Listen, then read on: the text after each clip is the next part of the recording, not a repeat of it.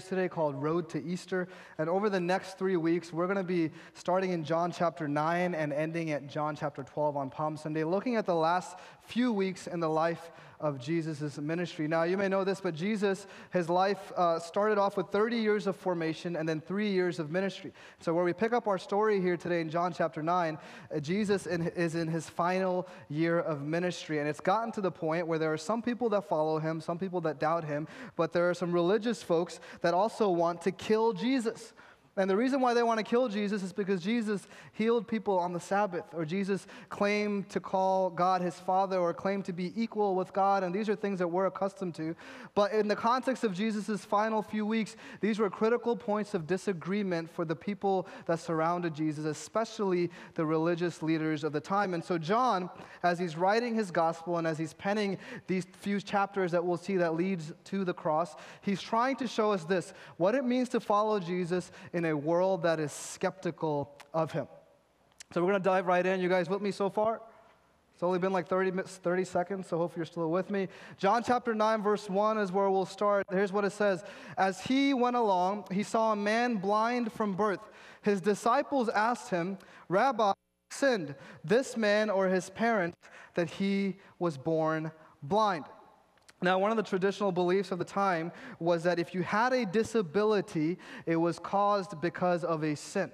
And the disciples would have been familiar with this belief. And so they asked Jesus, This man was born blind, he's disabled from birth. Whose fault was it, his parents, or was it his own fault? This is not just a belief that people had back then. People still believe that to this day. Trust me, I would know. And maybe there's some of you here this morning that might believe that as well. And it's natural because we see something that doesn't fit into a box or is not typical. And then we say, well, there must be something wrong. And then we say, well, what's the cause of that issue? And so Jesus responds to this. Verse 3, he says this Neither this man nor his parents sinned, said Jesus, but this happened so that the works of God might be displayed in him. So Jesus here puts the argument to rest. He says, Disability is not caused by sin. Now, if you want further proof of this, there's another passage. There's another story in Luke chapter 5, and you may be familiar with the story. It's a story when Jesus is in a house, he's preaching, the crowds have surrounded him, and there's a group of friends that are trying to get their paralyzed friend to Jesus. And there's so many people they can't get through the doors that they break through the ceiling and bring their friend to Jesus. Some of us need friends like that in our lives that will break down some walls to get us some help, right? And so here's this paralyzed man in front of Jesus. And Jesus looks at him and says, Your sins are forgiven. And then all of a sudden you hear this gasp from the back of the room. The religious elite, the Pharisees are there, and they say, Who are you that you can forgive sins? And Jesus asks them a simple question. He says, Which is greater, that I forgive his sins or that he can walk again.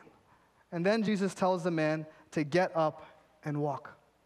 Notice what Jesus just did here.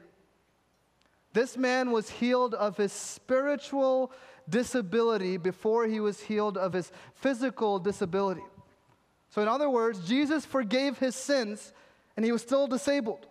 So, disability and sin is not connected. And then Jesus says, Get up and walk. I think I love this story because I think it's so important for the modern day church and the evangelical church that we find ourselves in. And here's the thing God is all powerful, He's omnipotent, He can do all things, He can heal us from any sickness, any disease, and we should ask God for physical healing when we go through that and exercise our faith. But some of us need to know that God has already done the greater work in our lives, which is our healing from spiritual disability, because our spiritual healing, the forgiveness of our sins, has secured us for eternity, while physical healing might make you feel better for a few more years. And Jesus tells his disciples who ask, Who committed this sin? Was it him or his parents that caused his disability? He says, Neither.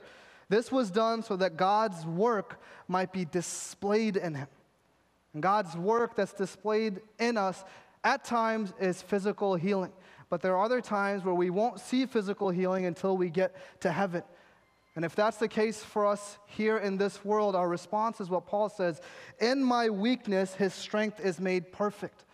That word weakness there in the Greek is asthenia, and it means feebleness of mind and body. And so Paul says, I boast in the feebleness of my mind and body because that's when the power of Christ will rest upon me. And this is the balance that we live in this world, where we see physical healing at times, but in other times we may not see it until we get to heaven. And that's what happens with this man. And so they walk past this man, and Jesus continues. He says, As long as it is day, we must do the works of him who sent me. Night is coming when no one can work. While I am still in the world, I am the light of the world. After saying this, he spit on the ground, made some mud with saliva, put it on the man's eyes. Go, he told him, wash in the pool of Siloam. This word means sent. So the man went and washed and came home seeing. So Jesus sees this man, spits on the ground, mixes it with mud, puts it in his eyes. It's a little gross, right?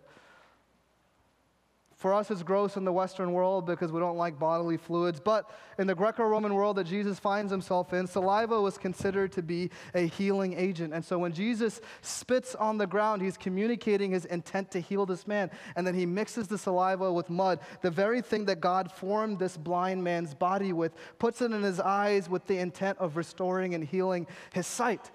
And John, though, is less concerned with the saliva and the theatrics and the mud. John is trying to show us something. Notice what John says Jesus puts the mud saliva mixture on his eyes, then tells him, Go to the pool, wash your eyes. And it's when this man washes his eyes that his eyes are opened. So think about it this way this man hears a word from God, then he walks to a pool he washes, and then he sees again. What John is trying to show us here with this man's story is that sometimes there is a walk that has to happen between hearing God's voice and experiencing God's power in our lives. We have to follow through on what Jesus, some delayed responses, it's all good, you can clap. Some of you heard that, and like six seconds later, you're like, yes. So, this man, think about it. Imagine this man heard, heard Jesus. Jesus put mud on his eyes. Notice that his eyes didn't open as soon as the mud touched his eyes. Now imagine this man never goes to the pool. He just walks around with muddy eyes and blind. He's saying, Look, everybody, Jesus touched my eyes. In fact, he spit and put mud in my eyes. I had an encounter with Jesus. This is what many of us do in the world. We have these surface level encounters with Jesus. So we hear his word or we say, I've had this encounter with him. I've met Jesus, but we don't realize we're still following the world blindly.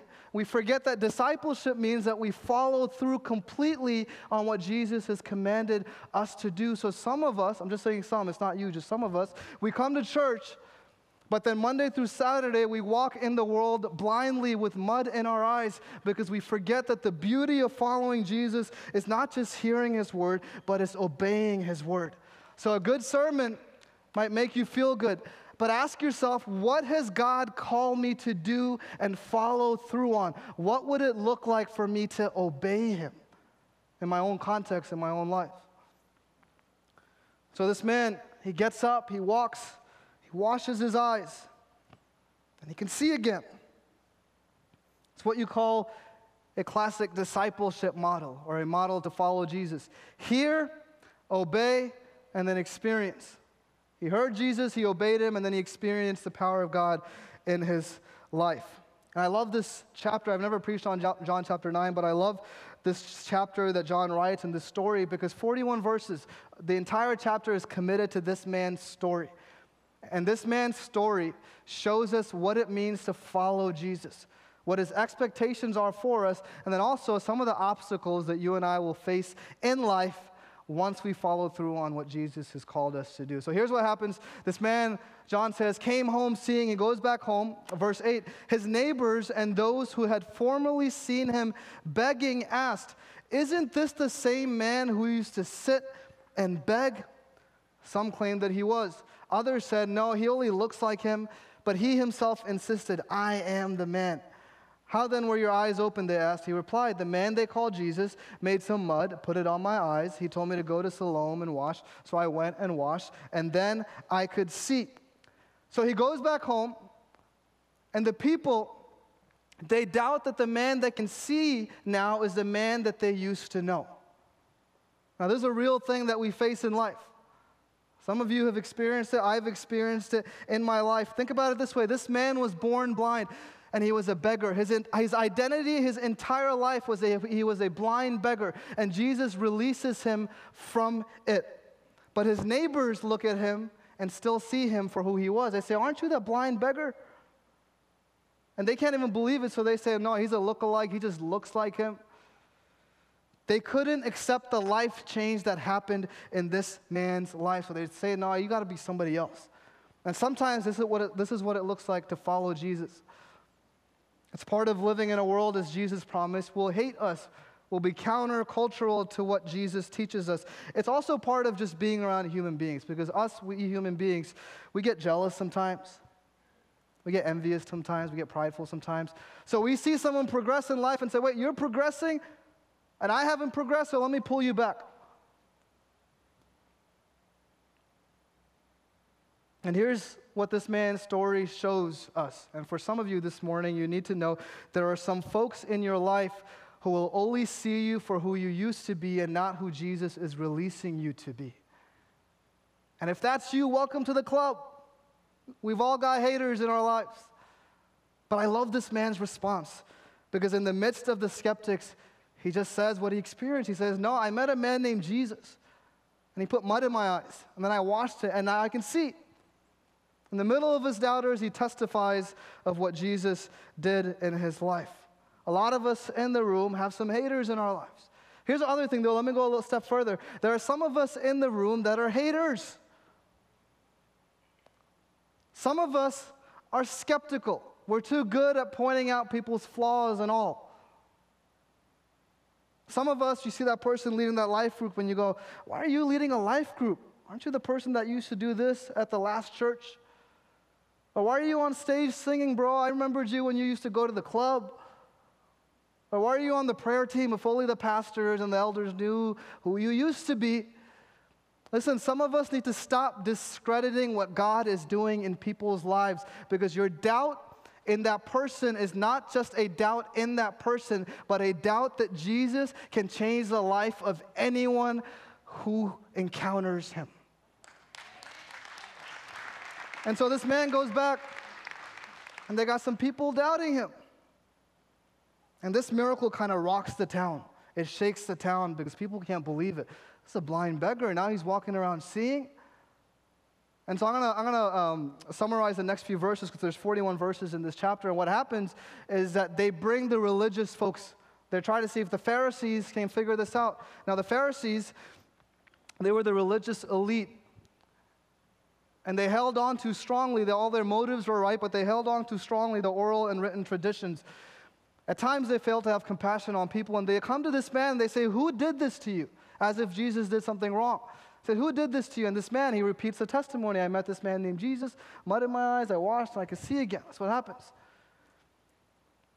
And the story gets pretty wild because they have such a hard time believing that this is the man that they go and get his parents.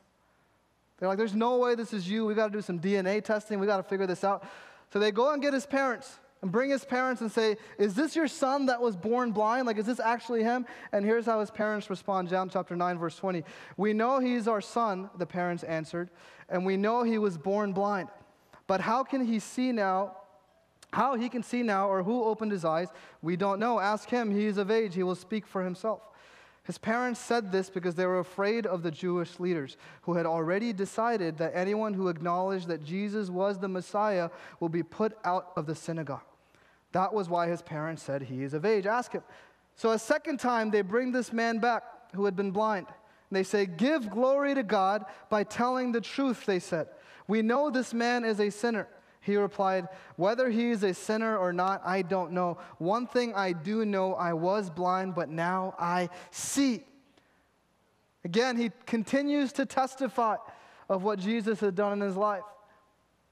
Whether he's a sinner or not, that's for you guys to decide. All I know is I used to be blind, and I encountered Jesus, and I can see again. And notice the detail that John puts in there about his parents. His parents kind of distances themselves from their child because they're afraid to give the Jewish leaders an answer. Because the Jewish leaders of the time had decided that anyone who acknowledged that Jesus was the Messiah will be kicked out of the synagogue. And so, John, as he's writing the last few chapters here and leading up to the cross, he's trying to show us that there's this momentum building this energy that's building around Jesus, this buzz in the town, to the point that there are people that want to kill Jesus, to the point that they're saying, if you follow Jesus, you're getting kicked out of the synagogue. Like Jesus is literally beginning to rock the context of the people in this town. And they continue to press him. Here's what happens in verse 28. Then they hurled insults at him and said, You are this fellow's disciple. We are disciples of Moses. We know that God spoke to Moses, but as far as this fellow, we don't even know where he comes from. The man answered, Now that's remarkable. You don't know where he comes from, yet he opened my eyes. We know that God does not listen to sinners. He listens to the godly person who does his will.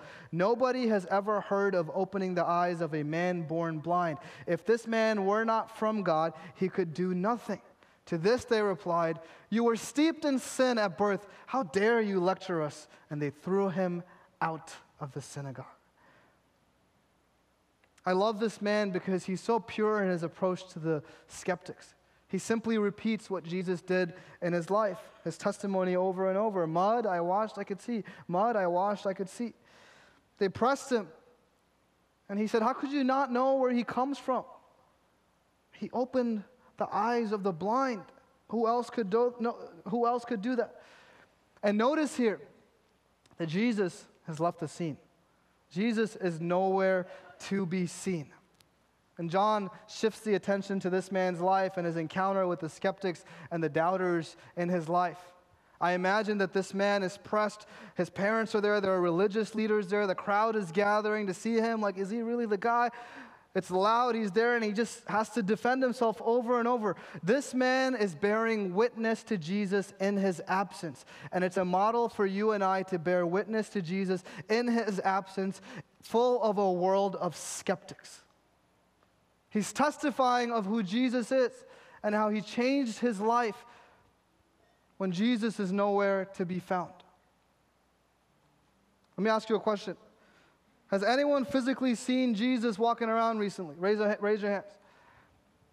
Okay, raise your hands for this as well. Has anyone experienced life change through Jesus? So, John is showing us go and tell the world about what this man named Jesus has done in your life. That's what it means to follow him, to be his witnesses in a world full of skeptics and doubters. There's no way he's the Messiah. There's no way any of this is real. This blind man simply repeats his testimony. I once was blind, but now I see, and it's because of Jesus. Over and over and over again. To the point, they say this, let's read this again. To this they replied, You were steeped in sin at birth. How dare you lecture us? And they threw him out. This man's life was changed forever. But they use his past again to demean him. They say, just a blind beggar whose disability was caused by sin at birth. How dare you lecture us, religious people? They discredit God's work in his life. Who are you to lecture us? And they threw him out.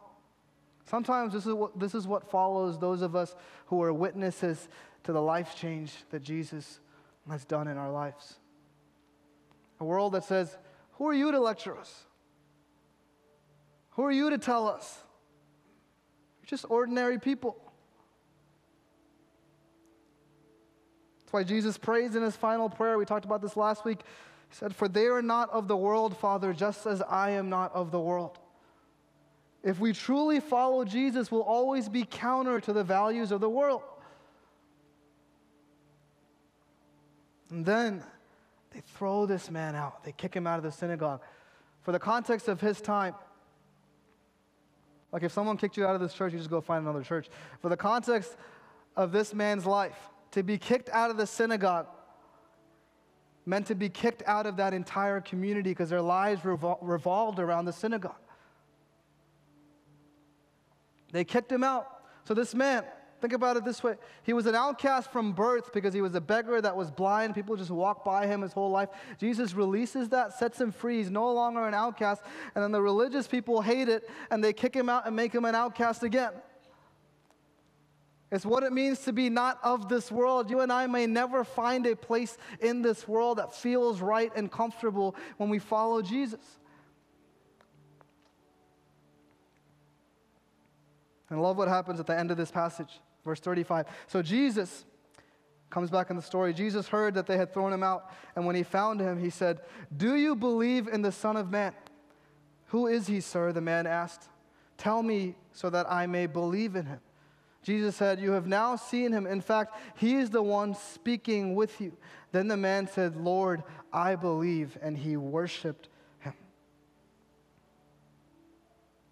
I imagine this man gets kicked out of the synagogue.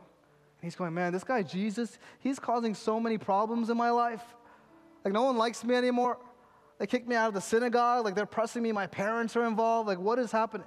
All of this started when I met Jesus. Sometimes it feels that way when we follow Jesus. It feels like we're on this path, this journey on our own. But I love the beauty of Jesus. It doesn't say the man went and found Jesus, it says Jesus went and found this man because he heard that he had been thrown out of the synagogue. Jesus pursued this man probably in his lowest moment in life. Like he just hit the lottery and they were like, nope, you're an outcast again. Probably the lowest point in his life. And Jesus pursues him follows him, he has compassion on him, and he gently reminds him of who he truly is. And so this man had an experience with Jesus. He even had physical healing. But notice, he doesn't truly believe in Jesus until he encounters Jesus one on one and has this conversation with Jesus.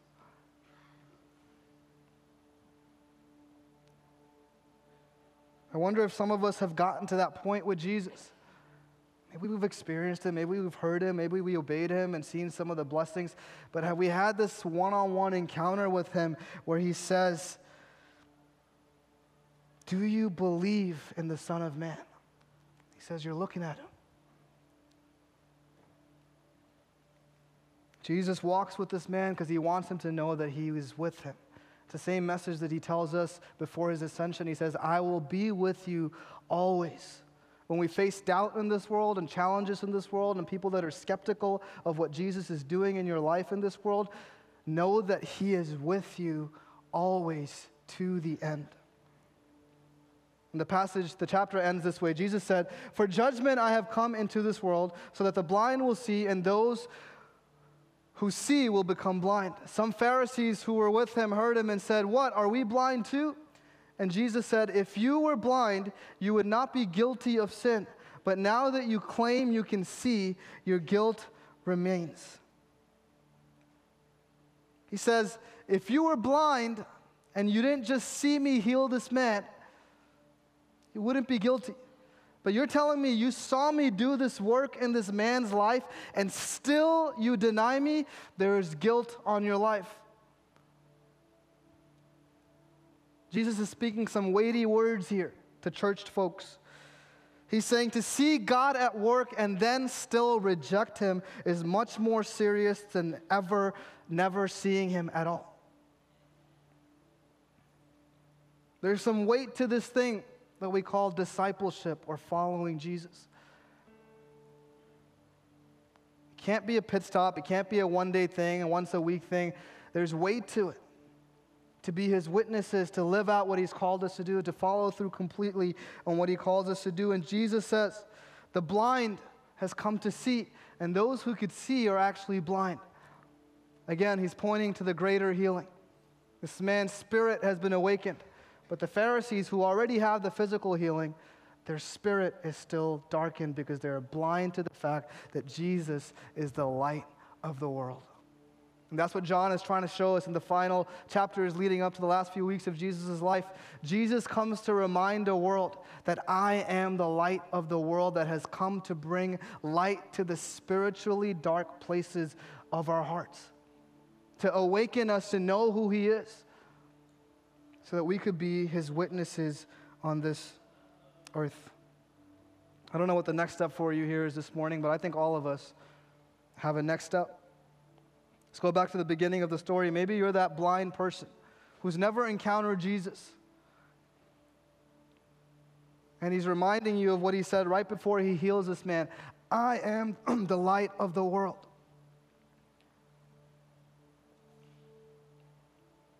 Maybe today is the moment that you finally put your trust in Jesus as the light of the world. Maybe you're like the person who heard his voice, but then walk around with mud in your eyes, blind, never following through on what Jesus has called you to do. Maybe the next step for you is to obey him, to ask yourselves, what has God actually called me to do on a daily basis? Maybe some of you have experienced him. You followed through and you've experienced Him and you've seen His power in your life, but then you're at work or you're in the world or you're at HEB and there's some skeptics and some doubters and all the pressure, and then you just kind of shrink under the pressure. Your neighbors have no idea you're a Christian. Your coworkers have no idea you just experienced Jesus. Maybe the next step for some of you is to be witnesses to what He's done in your life and trust that His Spirit is working in your life and in the life of the person you're talking to. Maybe some of you have done all of that and you face some doubts and some challenges. You still have some questions about this thing. Welcome to the club. Know that Jesus, just like He pursues this blind man, pursues us and reminds us of who He is. He has compassion on us. He says, Do you believe? You're looking at Him. Maybe there's a few of you here who've experienced him and have rejected him, maybe like the Pharisees, like, there's no way this is real. This, man, this, this can't be real. Maybe the next step for you is to know that he accepts you as well if you approach him and recognize him for who he is.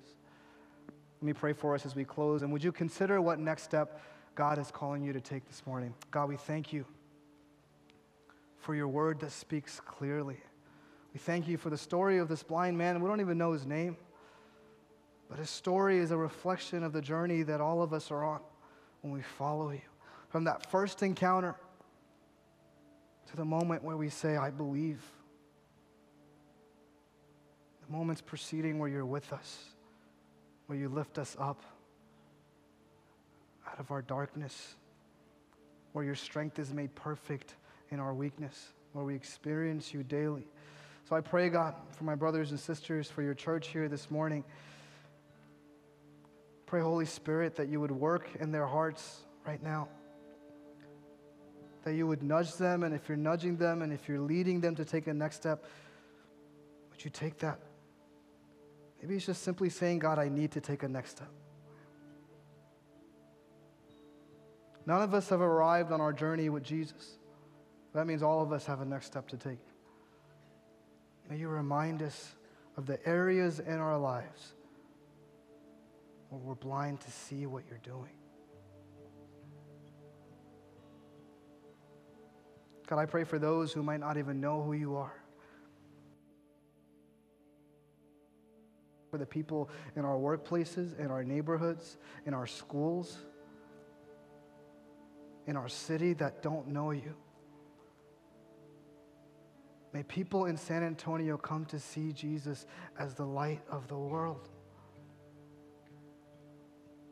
May your name be glorified in our lives and lifted up in our lives as we become witnesses to what you've done in and through us. It's in Jesus' name we pray. And everybody said,